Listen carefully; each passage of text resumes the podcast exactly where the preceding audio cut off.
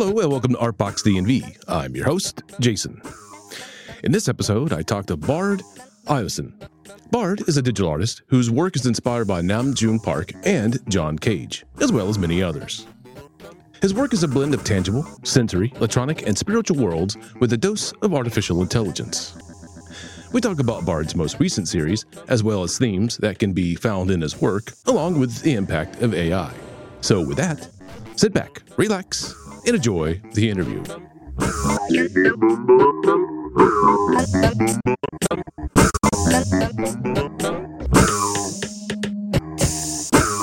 Let's get this going, right? Okay, great. Well, thanks again for coming. Yeah, I thank appreciate you. that. Thanks for having. And it's great to meet up with you finally face to face, by the way, instead of Yeah, over the phone I've like been- last time. Yeah, we've been locked away for from COVID for a while now. Yeah, and it's nice to kind of start to emerge from that shell, you know? Mm-hmm. Things are starting to get back to normal. What you been up to since the last time we talked? Well, I've been making more art. I did a lot more generative art since we last talked. I got on a this platform called Art Blocks and writing code that generates art. And uh, when people come and mint a piece of the art with the NFT, it's an NFT platform, but they get a unique version of it.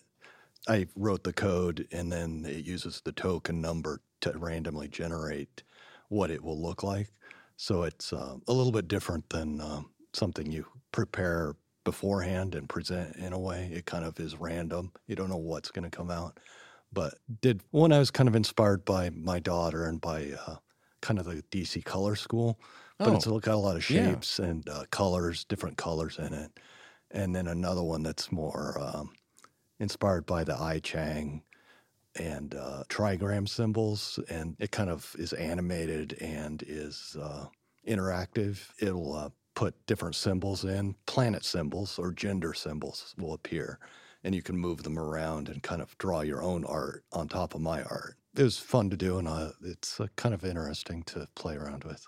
So it's like a building of layers. When someone comes on, they'll, they can add something that you've done, they can add to their own, Well, it, and then they, can- they can mint it as an NFT for themselves? Or? Well, they what happens is they come in and some of them look like flowers and basically when you generate it it generates with different shapes or different colors depending on what you get randomly. oh, okay. But a lot of them have a a Unicode symbol in them. Like uh, I put the symbol for Venus, the symbol for Mars, the symbol for non-binary. So is this like uh, using the Roman symbols, or is this the Greek symbols, or is this all of them? It's only a few. Oh, it's okay. it's mainly the symbols used for planets. It's like you know the the homosexual symbol and the heterosexual symbol. Those symbols, Yeah. they will appear in the center of the artwork, and then using your if you have a touch screen, you can move the symbol around, and it'll actually draw a trail. Oh, as you move it, it draws a trail of like the remnant of you moving it. As it rotates around, it creates patterns. So let me make sure I understand. So it's like if I were to draw, let's say, just a straight line, and it starts to rotate the line itself, or just yeah, it's rotating. You move it and it rotates. So it, it's Oh. moving. You have limited control.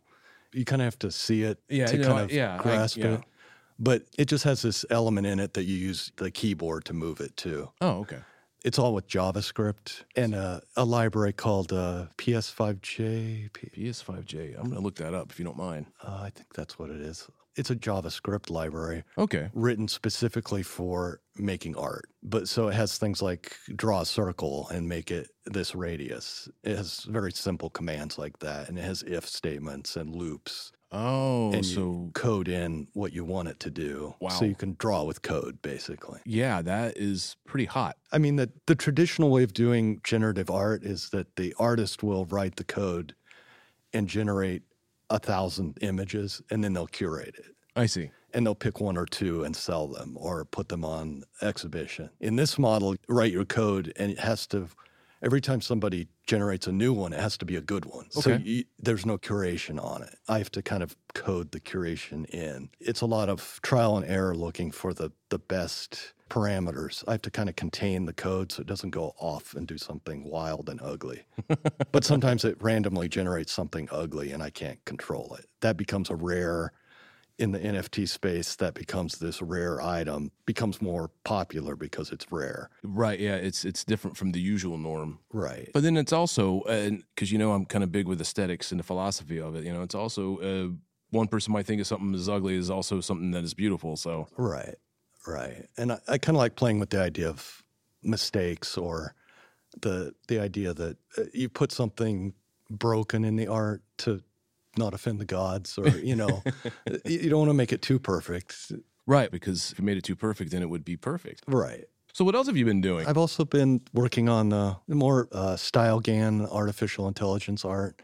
It's more around gas masks. I took thousands of pictures of gas masks and generated faces with it and trained a, an ai model and was experimenting trying to explore what they looked like and trying to make a story around them and I came up with this idea of the Knights of the Apocalypse. They look kind of apocalyptic. Yeah, they do look a little scary, I admit, but it is pretty cool to watch them morph. I will say that. Right. They call it a latent space walkthrough. It's a way of moving through the matrix inside the AI model. The model is like a five dimensional matrix or whatever. Each matrix each dimension is like a color or a pixel placement. Is that assigned or is that just random? It's trained. I see. I see. When okay. you start out, it's static. Ah. When you ah. start out an AI model, when you train it, it's just static. Okay. And as it learns, it moves pixels around until it comes to some model of its world based on the, the training data I'm pushing into it. And if I remember last time we talked, because I asked you about that question, how long does it take for the AI? And you would say it would take months. Uh, yeah, I was working on older models then. Oh, I see what I do is I train it on an existing model that's already built, a oh, face model. Okay. There's open source face models that are trained on human faces that were trained from open source commercial free licensed people's faces. Right. Okay. And I take that model and build on top of it. Uh, so the model already knows what a face is. And okay. I'm training it how to make it look like a face with a gas mask on it. Wow. I have to stop and think about that for a minute. so it takes a couple. It takes like eight hour. Uh, I don't know, a couple hours to train. Oh, so this is a lot faster than the previous stuff you've done. Yeah, I see. Yeah. Wow. So yeah, because now you're able to, uh, I guess, turn out the work as it's yeah, or it does. yeah, it involves a lot of digging, looking through the different images in still form, just not moving, and I pick out the ones I like, and then experiment with how it would move between those two points in okay. the matrix. I see. I so see. as it, it's like a camera moving through a matrix, and it morphs the the face and and changes the where it's looking or the colors or what's on the face. And some look like blobs. They'll transform from a blob into a face. I tried some different concepts with them, but arrived on this story about uh, five knights based on the Bible uh, it talks about the five hor- four horsemen of the apocalypse is right. what it's based on. So it's like famine, war, a pestilence. Um, oh, who's the other one? uh, famine, war. Uh, there's. I, I I'm blanking, I'm man. Sorry. I'll remember it in a little bit, but and then uh, the fifth one is just Apollyon. He's like the the angel, one of the angels mentioned the Book of Revelations. Oh, I see. Okay, he's in the kind of the prophecy of the end times. He's like the angel of hell or something like that. Hmm. But I just wanted five just for symmetry reasons. I don't blame you. I am a fan of symmetry too. for uh, you need an odd number there. So yeah, that that's uh, there's something about odd, right? I mean, in yeah. terms of numbers, or and even uh, symmetrical, and if you find a lot of that also in nature as well, you know, right? So it's like you're paying a, a tribute to that as well, right? Right that generative art I was talking about before, I named it eight. Yeah, it has eight sides. It's um, octagon shape. Is the art is all octagon shaped. The oh, number I see. eight. Okay, which is lucky and in the Asian culture and uh, yeah. I Ching, and there's kind of some some themes in there around that. You got involved with CADAF, if I recall correctly, the last time we spoke. Yes, yes. Yeah, how uh, was that experience for you? It was good. I was in their one of their online shows. They yeah. because of COVID, they kind of went to a, a virtual art show. They've asked me to come back and do some more stuff for them. They have a they're coming out with a new NFT marketplace soon. I kind of got on a list for that. I haven't heard back what what's going on there. But I wanted to also ask you. You did something for or uh, showed your work at a museum.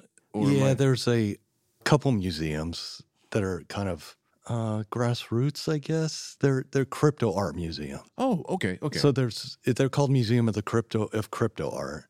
One was started by a guy in Paris who I donated artwork to his museum in Cryptovoxels, which is a virtual reality world where you buy land, virtual land Oh, with yes. cryptocurrency. But he put up a museum there called Museum of Crypto Art and built a virtual building. And uh, like in 2018, I gave him some artwork to display. But he's since expanded. He he sold a a prominent piece of crypto art, NFT art, for a lot of money, and he put on a show in Paris. oh, So he set up a pop up exhibit in a. It's like a old museum of Louis Vuitton. It was closed down, Yeah. but they rent it out for other people to put their art in. Hmm. But f- for three days, he put on a crypto art show in Paris. So he had my Knights of the Apocalypse. oh, so you had it. some of that there. Yeah, he put all five of them up, uh, cool. projected big on the wall Oh, that would have and been there was a couple hundred other artists there with their art. I released a whole bunch of a series of NFTs based on that. Uh, recently, another guy, uh, well, he's been doing it for a while. Museum of Crypto Art out of New York by Colborn, I think is his name. He actually bought a church up there in New York to physically display the art. He's been in a couple magazine articles about oh, okay. He's yeah. a famous, I guess now, NFT art collector. He has a, a whole um, staff doing collecting crypto art and curating, and he set up a physical place to put the art in. That was at the end of 2021, like December. So, um, for those who uh, have listened to this, your other interview, Uh-huh, I the should first say, one, yeah. let's recap for them and for people who have just now listening to you. Uh, what's the Sage anomaly and how and why uh, it was formed? a series of stories that basically came out of my first experiments with artificial intelligence and uh, machine learning art, where I took a couple thousand images of my uh, oscilloscope art. I drew art on an oscilloscope, and I fed all those images through an early AI model that that built very small images, 128 by 128 pixels Yeah, it's pretty and, small. and so they were hard to display in big format. I released them at that size as some of my first NFT art on a place called SuperRare. And one of the first images that I curated out of this batch of thousands of it, I mean, AI will generate a million images if you Oh. want. yeah. I saw some patterns in there, and one of them looked like sort of an alien head, like a, just the outline of of a face that looked sort of alien to me. So it made me think of what what's behind this image I see. So I I uh, started thinking about this story about an entity. I I've been exploring it as I go. So as I as I looked at the at the generated art, I would make up another part of the story. So it's Oh. evolving. So you were kind of like reacting to what you're seeing and and then interweaving that with a narrative or a, a story. narrative, yeah, and then uh, the narrative would cause me to uh, look for other patterns or try to make new art kind of explored the same narrative themes. Hmm, that's actually pretty interesting. It's like who's driving the bus, so to speak. Yeah, yeah, Yeah. It's, it's very circular and iterative or recursive. But what I ended up doing is one of the images was an I did a lot of animated GIFs with it, and being on the web, I could get away with anim. Uh, the early crypto art was you couldn't do video. No, it was all. couldn't. It was either GIF or JPEG. Yeah. And so uh, the animated GIF kind of spawned back to life in that culture. And everybody was doing these animated GIFs, Yep. but very advanced ones with, at high resolutions. We're- I mean, 50, 50 megabyte GIF files. I came up with this story about, uh, and then I incorporated some of my uh, interest in computers. I actually went down to National Archives in Maryland Mhm. and dug through their uh, archive looking for information about uh, images from a computer called Sage, which is uh, Oh. which is the um, You saw the light bulb above my head, right? okay. uh, and it was a, a military computer. I'm trying to remember, semi-automatic ground environment is what it stands for, and it was a computer system in the started to be built in the 50s and throughout into the 80s. Was a predecessor to it was still NORAD. the eighties. Yeah, they I didn't know they had a hard time decommissioning it, but Oh. it, it, they kept upgrading it. Oh, so it was a tube-based computer, vacuum tube, and uh, it was based on early IBM technology. IBM was involved with it, so they they added solid-state components to it, but it was kind of the same concept. gotcha. But it was to watch for Russian bombers coming over the Arctic Circle, and actually, semi-automatic. It was supposed to launch miss, nuclear tip missiles and other things at these bombers coming over.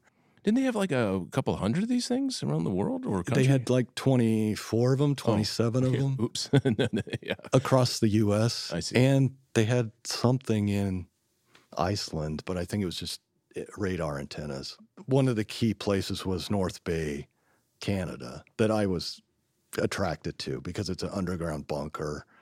I found old videos of it. I've been doing a lot of research on this computer before I even made up this story Yeah. just because I was interested in the technology. It was one of the first real time computers. Oh, I didn't realize that either. It was real time and it was networked across the US between these 27. The thing was, it took up two whole like warehouse sized buildings. Yeah. It, it had two CPUs for failover Oh, okay. and they ran concurrently so they would error check each other. I gotcha. But the biggest computer ever built, even now, but there was like the 27 of them spread across. And they all communicated on these old modem, you know, 100 baud modems. And You know, the one thing that always comes to mind when I think about that computer is how much heat that thing would generate. yeah, You know, that you could yeah, definitely all probably- these tubes. yeah, all those tubes, and it's like, could I actually cook a hot dog on it? You probably Yeah. could. Yeah. You probably could. But uh, yeah, they used oscilloscope technology for their video screens. so yeah, you basically you took that element and then some one of your first AI things that looked like an alien head, and you started just interweaving this this narrative. And it looked like a oscilloscope, so it fit into. So I would take these uh, to get back to. I went to the archives and got all these images of the computer Yeah. with people sitting around it and other things. I cut out holes where the screens were and put my art in there because the art was very small.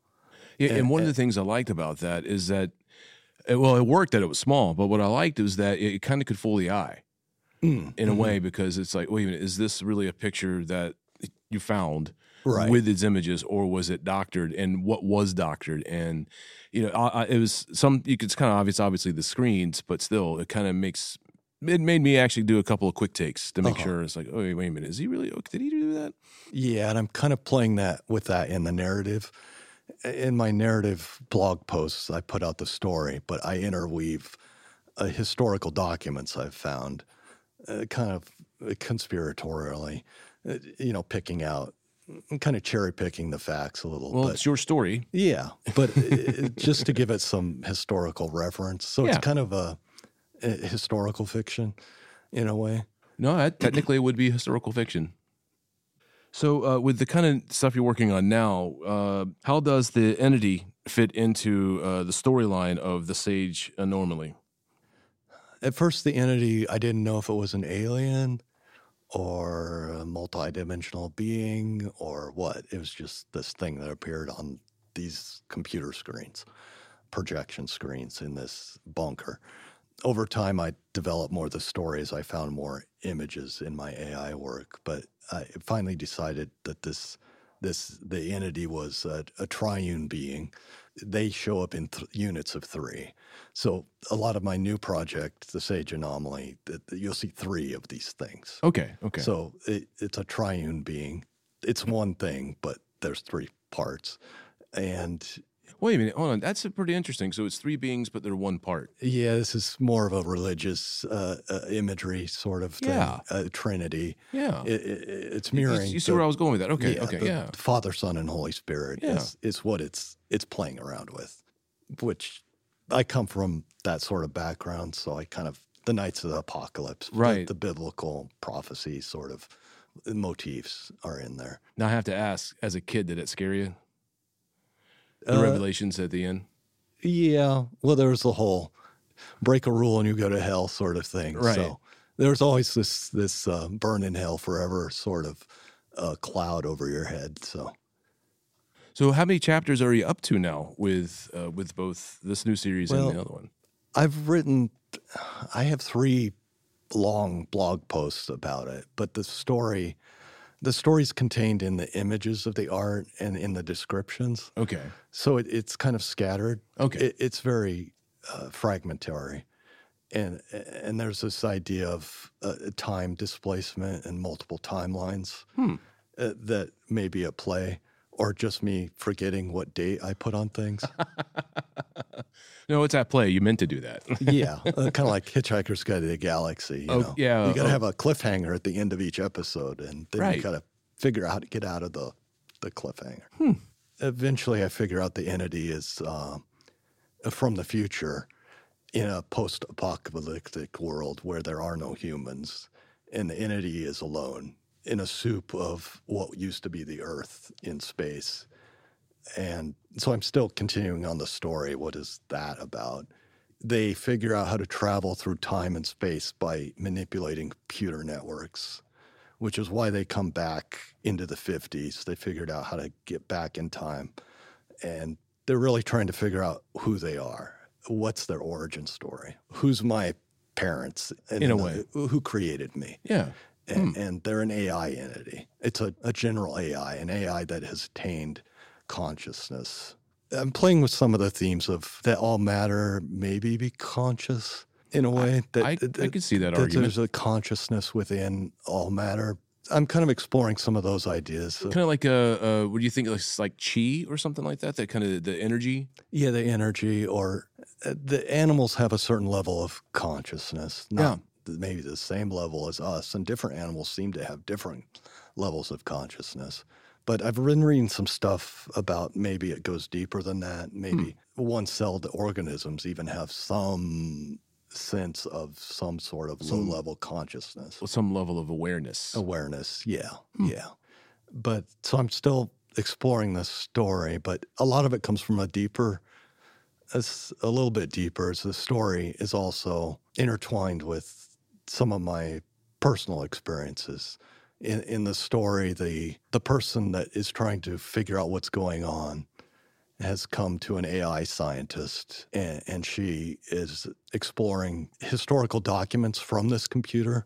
Uh, There's a bunch of tapes that have been left over and photographs and movies. They actually had a camera that they could mount onto these oscilloscope screens Oh, on the computer screens. Yeah. A big film camera.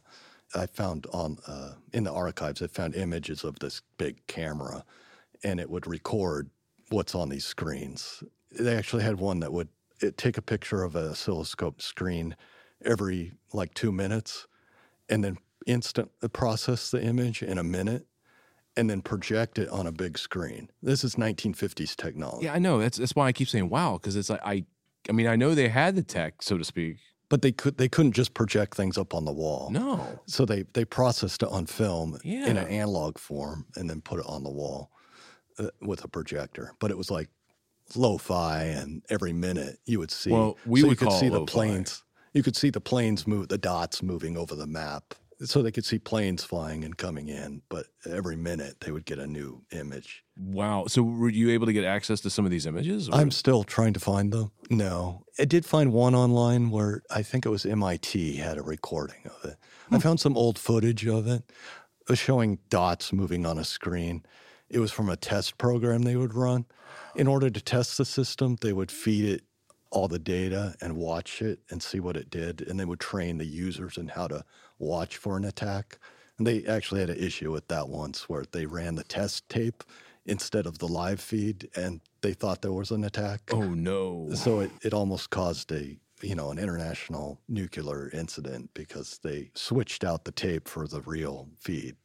So Oops. so there's this this idea of automation and how far can you take automation without a human in the loop and those are new ideas I'm exploring in newer art. The idea of yeah. Oh, automatic that- war, automatic war, and AI AI enabled weapons and and those yeah, you see of things. you see the little squirrels in my head turning. It's like that is that is a lot to kind of break down Yeah. and then to filter through to to make it a nice narrative for people to understand. That's- yeah. And then the, the Knights of the Apocalypse, Oh, they tie into the story. they tie into the same story because they're how the apocalypse happened. The f- five nations of the earth built their own AI and they set it on a dead hand system. There's this dead hand system out there, this idea, Dr. Strangelove sort of thing, yeah. where if the command center of the nation gets cut, these missiles launch automatically. And uh, so the idea is these these nations built these AI that are set to destroy the other nation, and they get launched automatically, and they all trigger each other, and Yeah. they battle over Earth and destroying it in the in the wake of that. Which leads to this floating mass in space where this AI entity Where where comes the story is currently now. Right, right. I don't know if I need to ask this question or it'll be a quick answer because we have been already kind of dancing around it. What inspired the imagery for the series of the entity? And you kind of explained already by some of the research you've done going out to the National Archives. uh, Right. That's where I found a, a lot of images of the computer and other interesting archive images that end up in one of my new pieces. And I've also added the next part of the story has more about they're searching for this. This guy's searching for his uh, grandfather who was in a hospital and was over medicated and he had some brain damage sort of issue but he escaped from the hospital and they thought he was dead. He like jumped out the side of the hospital and they thought he was dead but he actually ran off. And now we're trying to figure out where he went and how to find him and and he was one of the people in 1966 64 at North Bay Canada that first encountered the entity Oh. and, and he's in this hospital. But the other part of the story is a similar story happened in my family with my grandfather, who was uh, he was in for a cancer treatment, but he got over medicated, and then uh, they had to tie him to the bed because he was hallucinating that there was a fire. Wow. There was a fire in the hospital, and he had to get out. So he was running the halls trying to get out. Wow. But he ended up. It's kind of a morbid story, but he he chewed through the the restraints and found a, a vent hole and pried it open and crawled out of the hospital and fell down and basically had brain damage. And then he died sometime later uh, on hospice care at home. But his brain was basically kind of non-functional Ooh. oh, and, and couldn't talk or eat or, or any of those things. Yeah. So, Mm, so well, th- I'm kind of exploring a personal story at the same time. it, well, it really does feed into the narrative. Yeah. hmm And, and sometimes you do draw from personal experience. You know, Right. There's countless amount of people who have done that. You know. Yeah. So let's get a little bit in the uh, your approach and your process of work. All, three, you know, basically oh, keep it odd, right? What would be the usual or unusual way you use or apply AI? The usual way I'm applying it is just you take. I mean, a lot of artists in the AI space they they grab a bunch of images and kind of just experiment with them, or grab a bunch of images of a certain type and run them through a pre-built AI model that's freely available, open source, and then see what happens and kind of pick some images out. I know some people have taken it and just let it generate images and you just come and people can select randomly from them or choose from them, kind of like a, a fire hose of stuff. Oh, okay. There's some platforms that do that. They'll allow you to come in and buy the artwork, and you kind of have to search through it to see what find what you want to buy. Uh, The more common model is more the the artist curates it and picks out the best pieces that they want. Maybe they do post processing on it, which I do, uh, usually to enlarge the image because they're usually a thousand by thousand pixels. Oh, that's surprisingly small. 1024 by 1024. Hmm. There's other AI models that do double that. Oh, okay. It depends on which technology you use, but typically they just use another AI model to enlarge the image. So there's uh, AI models that are very specific. There's no general AI. I have an AI that can train and learn how to make a picture of a guy in a face mask, sort of. But I have another AI that enlarges it. It's it's specific to that task. So Wow. it's a tool. It's an AI tool for a specific task. So there's many there's many AI tools for different purposes. Yeah, you, it it only does once you train a certain model, it only does one thing Yeah. or a few things. It can't do everything. And there's a lot of edge cases and like it can make a face, but the eyes are always symmetrical and there's quirks about it that you can tell it's not real if you know what you're looking for.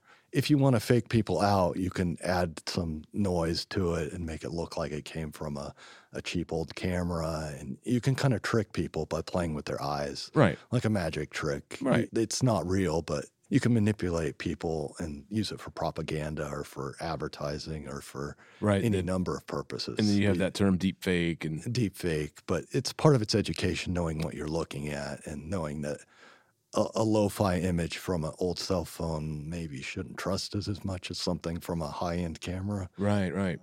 Eh, But if you build an AI model to replicate somebody's singing voice, which people are working on, it can't make an image of something. It, No, it it only can- knows sound, Right. and it only knows that one person's voice, not Yeah. 20 people's voices.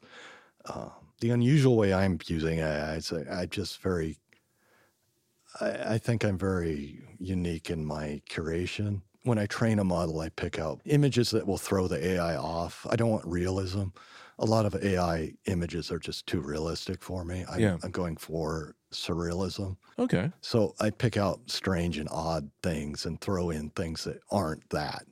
So into my models, I'll throw a bunch. If I'm doing this gas mask model, I'll throw in some hand drawn. I drew some, I hand drew some guys in gas masks, just line drawings, and threw those in. Or I'll throw in uh, some of my oscilloscope art, a face, a gas mask face that I, I threw in, or some. I did some laser. I bought a laser to do Oh, cool. laser art. yeah. Uh, so I, I threw some of that in there. I did some gas masks uh, with a laser, took pictures of it, and threw that in the model. So, oh, that's pretty cool. so it's though. just kind of experimenting, throwing in junk and garbage and something that's not what I'm going for, just to kind of add that. now uh, kind of Edge. joking, but does it kind of get mad at you or groan at you when you do throw random stuff at it like that? No, it just generates stuff that isn't real, doesn't look real. Okay. okay. Like I end up with a lot of the images in the model are just blobs of weird abstract shapes, which I use as transitions in the videos. They kind Oh, of when yeah. you're transitioning from a face to a blob or a, yeah. and they ended up in some of my art as the entity. Some of the blobs in there are just Oh. rejects from other models. They look like these ghost like blobs, but they're from a model of work I did with Lawrence Lee. I did a model of, And we talked about his last time. paintings. Yeah. last time of his shamans. And a lot of the images were just these weird blobs. So I used those as characters. Uh, what are some of the th- key themes and issues that you like to explore or have been exploring, I should say?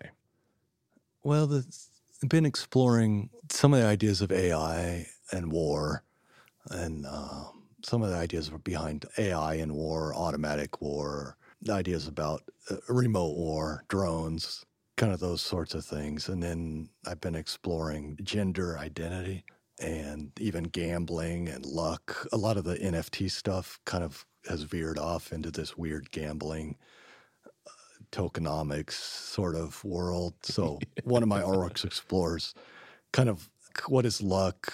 What are you born with?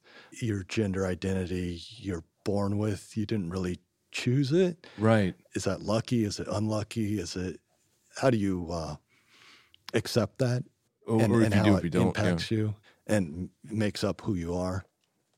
One of the themes that I, I picked up on was this where is the human in, in this space, in this place? With the, the story you're telling, it's like the humans basically were the problem and are they the solution? Uh huh. And I, I, I made the assumption that that's kind of what one of the other things that you were exploring.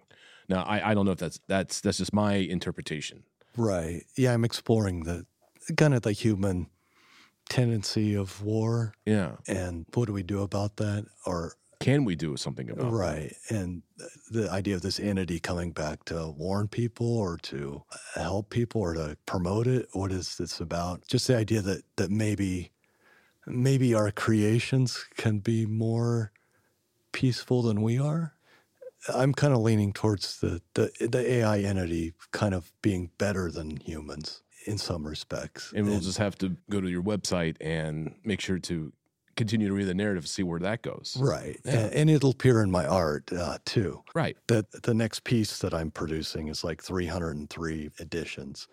I put words around the frame of the image, and the words are the story, but it's randomly generated. So the image you get may be different uh, based in the words around it. It'll come out in different combinations Oh, at the time that it's that it's minted Yeah. or released. I have no control over the randomness of it, but it's going to have the story embedded with the images. I consider the images, even though it may not be words. In this particular release, I have words on it. is to kind of help reinforce the image, basically. Right, Oh, yeah. right. And, and kind of uh, fill out the story. I mean, you don't really know from the image what's going on. So I'm kind of trying to play with how to tell the story in a new way. Well, yeah, I, I think that you're heading in the right direction for that, actually. The approach you're going is almost limitless. Or uh, I don't want to say uh, infinity, but it is Uh-huh. limitless. Yeah. And I have two of the versions in the set of 303 are videos. They're video art with Okay. the words around it. So there's a couple pieces in there that are taking the video and the story. So I kind of straddle between video and still image, digital image. Ooh, I always like that. That kind of play with uh, moving action and then not. Uh huh. That, that's just a, a personal aesthetic thing that I Okay. like. But Yeah, I like combining historical imagery with something new. I like playing with finding these these gems in archives that that aren't online yet. You can dig through the archives at the National Archives and find stuff that's never been released. Eh, that is some dedication, my friend. I, that is awesome. Because someone has to do it. That's, that's, that's how I look at it. Yeah, it's just it's fun for me. But the National Archive they let you take your scanner in, so I take my personal scanner Oh, into wow. my computer, and I have to wear the archival gloves, and then I just open a box and start scanning everything I see that looks interesting. Now, on kind of on a personal note, how, how many hours have you been there? I did it once. I went down there for like all day, eight hours. I did it. Still a lot. Yeah, but I haven't gone back. But maybe some someday. Yeah, I have a gut feeling that you're going to go back. Yeah, there's there's a bunch of archival images in Denver. I want to get my hands on at the Denver Library. It had some images from my family and a great grandfather and stuff in it. Oh, that's cool. So I want to I want to get those at some point. yeah, that's pretty cool. What would your art say about your ideas? Lawrence Lee told me this, but uh, most art is mainly about the artist. It's a self portrait in a lot of cases. And I'm finding that on this work I called Eight, I was creating it and then realized why I was creating it after I had created it. And it had to do with, with people I know about their realization of, of gender identity. So it was funny how I put these things in there and then I look at it and go, well, uh, I must be thinking about uh, it's kind of subconsciously. But so I guess it's about me.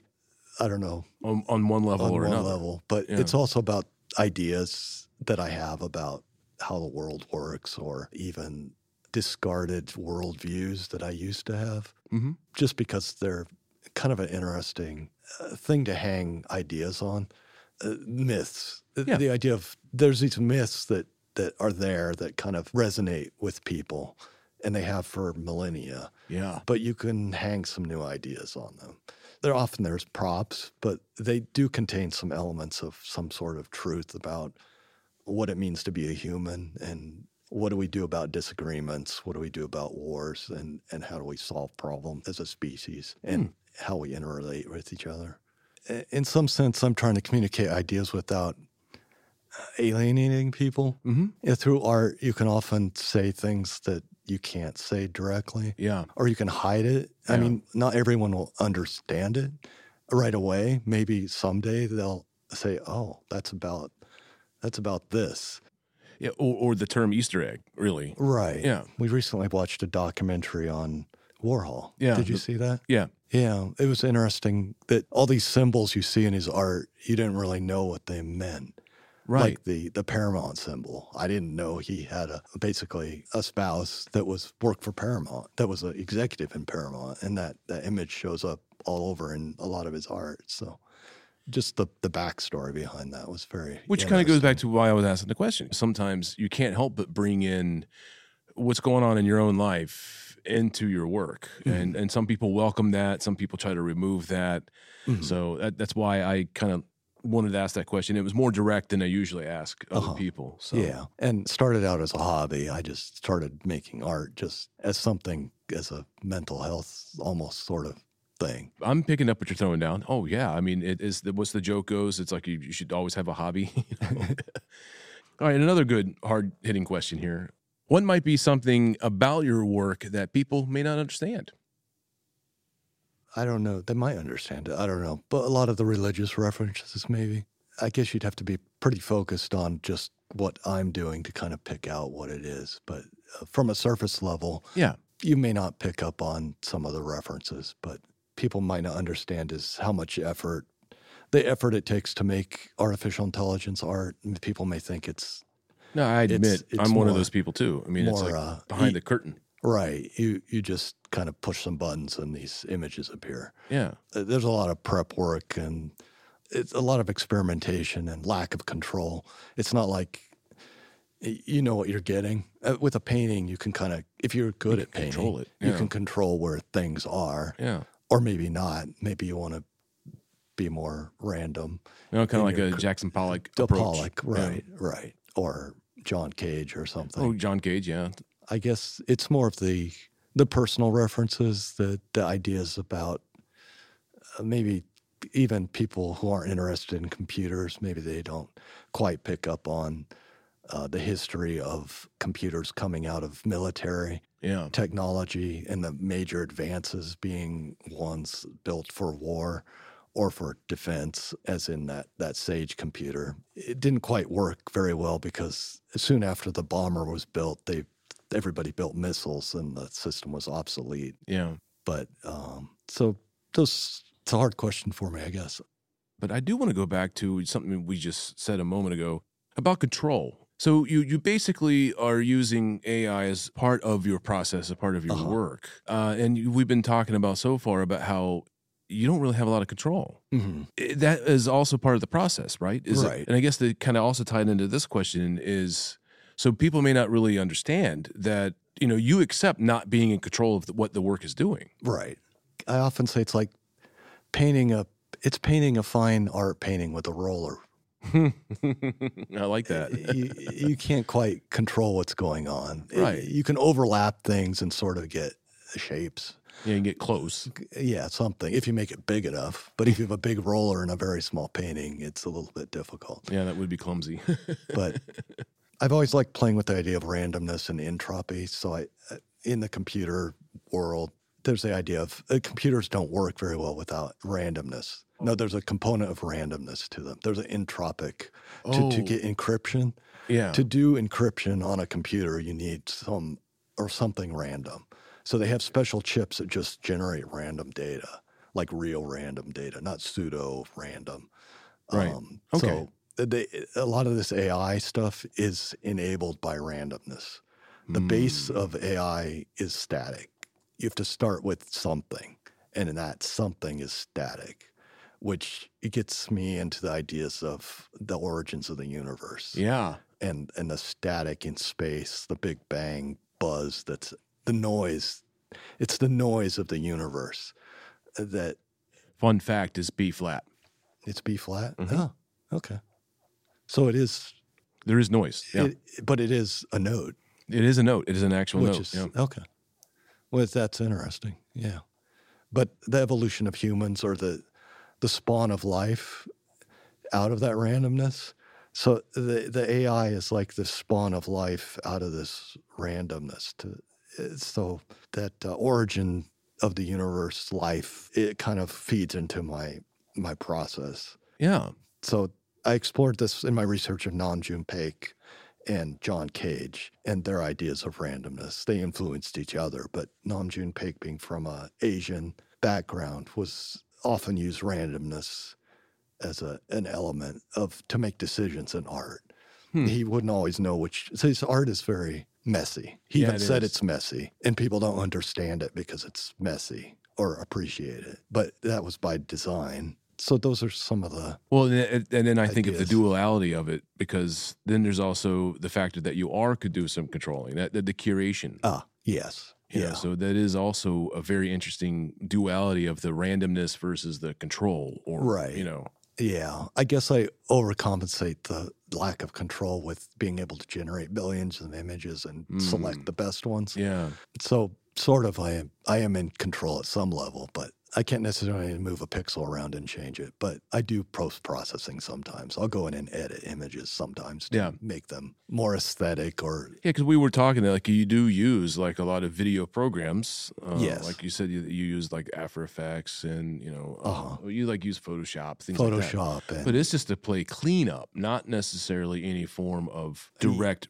reimagining what Right. the AI created. Yeah, and usually I'm doing uh, a collage there, Okay. a digital collage, I Mhm. guess, where I combine a still image with a video image and put other images on top of it. A lot of them are images I created from AI. I'm just combining them onto one place. Right. A, a lot of the AI images, I just take out a part of it or crop it.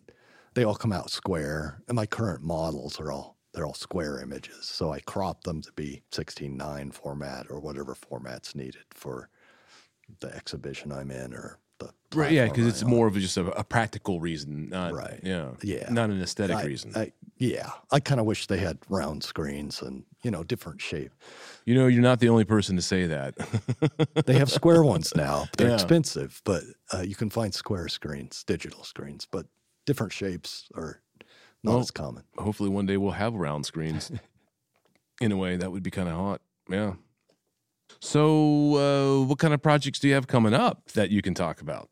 Well, I'm I have a new one called Sage Anomaly. It's the next part of the story. A lot of elements from previous artwork I've done. And this is the project where I have the 303 pieces.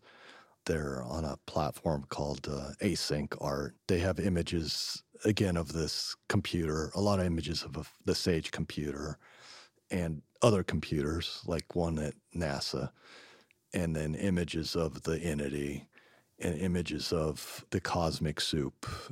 They're more abstract. They're layered. The system allows me to create images for each layer. There's like 16 different layers or so, Ooh. and they all overlap. So there's a base, there's a background layer, Right. and another, a foreground layer, and a couple middle layers, and there's a frame layer.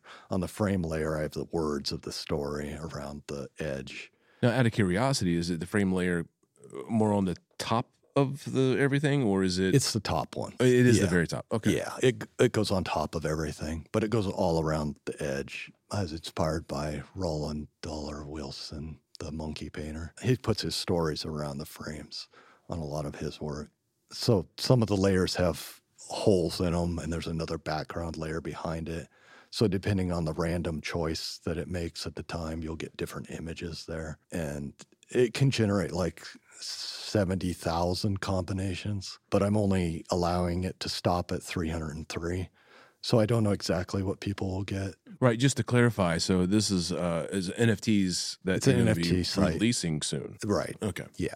April 7th, I believe. Okay. So it, it's just the next part of the story. It has some some scenes from a hospital with a guy in a bed that I found images on some archive that I found of medical research center, some people in beds, and combined with images of the entity, the three parts of the entity. Yeah, that must take some time to find those kind of images to help work with your story. Right. Yeah, it does. There's it's hard to find exactly the right the right image. In the artwork, there's like three or four different models I created to build all the different elements of it, the different components in it. Some of it is stuff from previous projects that I'm combining together. Mhm. So I'm doing a lot of reuse. And then uh, a couple of them are video pieces so of AI art that I've done. So, but like a percentage wise, is it like a 50 50 of video and still? Or Oh, it this this particular one, there's Yeah. two two video images. just two? just two. They're like the the limited edition. So if you're lucky, you get one of those. And there's different rarity. There's some combination. There's some images in the layers, the mini layers that are not as common as others. There's a, a way in the tool to set uh, what the percentage of probability that that image will show up in the mix. Ooh, it must have took a while to figure that one out. Yeah. Well, I actually did, did it twice. The first time I did it, I I had a bunch of misspellings in the story Ah. because it was around the frame, Yeah. and I did it in Photoshop. But I ended up destroying that one and starting over. So yeah, it, took a while. It took a month or Well, more. like you said earlier, it's a, it's about exploring actually going to work, what's not going to work, or Right. what can't work. right, right, and it, it turned out better the second time. So Well, usually, right? what advice would you give other artists that are in this space of NFTs? I would say it it's changing constantly. Don't set what your plan is in stone on it. It changes so rapidly. There's new platforms to be on or new technology. There's new there's new financial systems to explore and to incorporate in the art too, Yeah. which I'm looking trying to build something that is more protocol art. It's more of tying into the smart contract layer. But so far, I've been trying to set a path, but it keeps changing. Even pricing models, they're always shifting as Yeah. the market has adjusted and how cryptocurrencies go up in value and drop. The people buying the art has changed. There's a lot more artists that are producing work art now. So the space for for capturing people's attention is uh, larger. I would say just keep keep minting new art, even if it doesn't sell. As some people say, don't put art out until you sell the last piece. Hmm. But I'm more of just get it out there and mint it. Even if you don't sell it, you at least recorded it into history. I would agree with you on that. Yeah. Just do it in a way. Right. I mean, you could do it and just save it on your hard drive, and someday when the market comes back, put it out. But I found that the, the timestamp is important. Stuff that I put it out in 2018 that I sold for 20 bucks is really valuable now just because of that it came out in 2018 Yeah. because it was such a new market and now people are coming in and going I want I want something I original want some of the old, Old- stuff, old and, and I do air quotes. Yeah. Yeah. So I like put it out there and get it in the into people's so people can see it. Yeah. Uh, that's what I like about NFTs is anybody can see it for free. It's like the greatest form of public art to me is to put it out there and somebody might buy it and then you made some money off of it and then people can still see it. It's not like it gets locked into a a seaport somewhere into a port. What do they call those places? The port. Oh yeah. the- um. Um. Uh, oh yeah. The name is escaping me too because it is. Basically, a tax haven. Yeah. it- or, or yeah, these big warehouses that are literally at airports or at uh, At docks seaports, at and, docks, and yeah. seaports, and um, more of the affluent people will just store stuff there because they don't have to worry about collecting taxes because it's uh, uh It's in transit still. yeah technically Yes. well uh, not really but it is. Right. That's that's a valid thing to kind of way of looking at NFTs. That's that's true because it, it is a way that people can look at it. And it's a way the artist can get paid for something. Right. And, and yet it's, well, it's public for anybody who has internet at least. Well true. Yeah, that's kind of my my advice at the moment. It's I like that. Might change tomorrow, but uh, yeah. it, it, it's just the space is just so dynamic that it's hard for me to even keep up with what's going on. Well, uh, do you like that dynamic? uh, Out of curiosity, you, I mean, it's kind of chaos. It's kind of yeah, yeah. I think I I guess I do, uh, just because it it gives you hope for a, a different model of the world, maybe a different way. The whole uh, smart contract, cryptocurrency. A lot of people just see the surface, maybe the speculation of these ape pictures. oh, yeah. Um, but uh, I mean, that's just the surface. Underneath, there's all these. There's a weird eclectic mix of people building this stuff. Yeah. There's people from all the way from the spectrum on the right, all the way to the anarchists on the left. Yep. But somehow they're all working together, building this thing for their own purposes. But the parts of it kind of work as a sort of different sort of economy, an alternate economy, maybe, and the ability to to have control of not having to have a platform to be on. You don't have to be on Instagram or Patreon where these centralized models will uh, change their direction. They're a business. Yeah, they are. They're going to pivot to something new, and they may abandon a lot of artists who do things a certain way. yeah. And I see the these cryptocurrency smart contract Ethereum contracts as being pieces that you can compost composability. You can take them and combine them into new market models, which the law may not allow yet. There's Well, yet. there's some things you can do with them that we're not sure if the SEC will approve of or not. But the idea that the average kind of cuts out the, it gives access to some unique financial instruments that aren't always accessible to people with middle class wealth or even low class wealth. Yeah, yeah. And opportunities and exposure. Right. And, and plus, if the platform disappears, if you architect the system right, the art and the transactions are still on the blockchain. Right. They don't disappear. Someone can come and rebuild a new platform that can display them. This happened recently with Hic et Nunc, Right. Yeah. where the developer just abandoned it Yeah. one day and took the whole site down. Yeah. And then other people came in and rebuilt it because all the data was still out there. It was still out there. It wasn't like uh, MySpace accidentally deleting, accidentally deleting some of their archives, and suddenly all this all this culture has disappeared. yeah. No, that's a great analogy. That's a great example of of that. Yeah. Yeah, and I've been picking up some of this stuff from uh, a lot of these.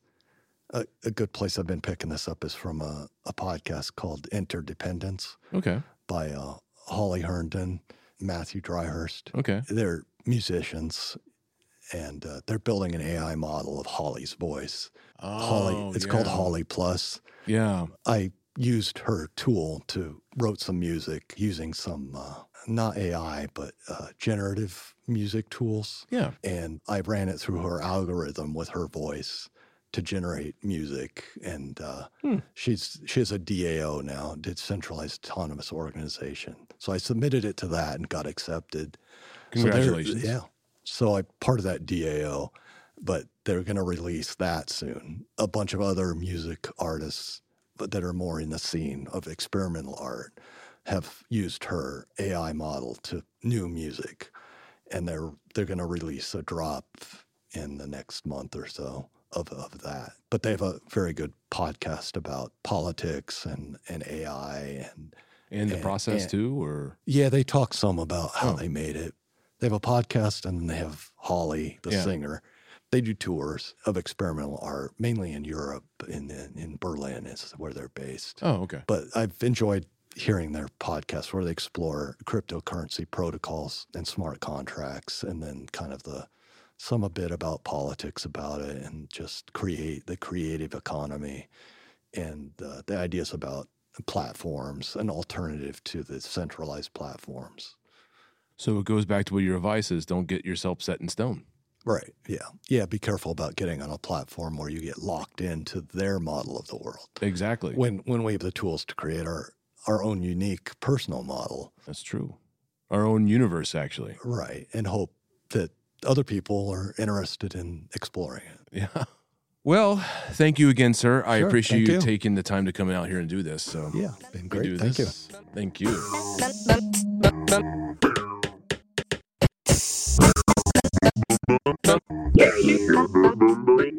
I want to say thank you to Bard for taking the time to do the interview. To learn more about Bard's work, go to bardionson.com, as well as his social medias at Twitter and Instagram at bardionson. To listen to past episodes of Artbox DNV, go to artboxdnv.com. And don't forget, Artbox DNV is on Instagram at artboxdnv. Until next time, thank you for listening.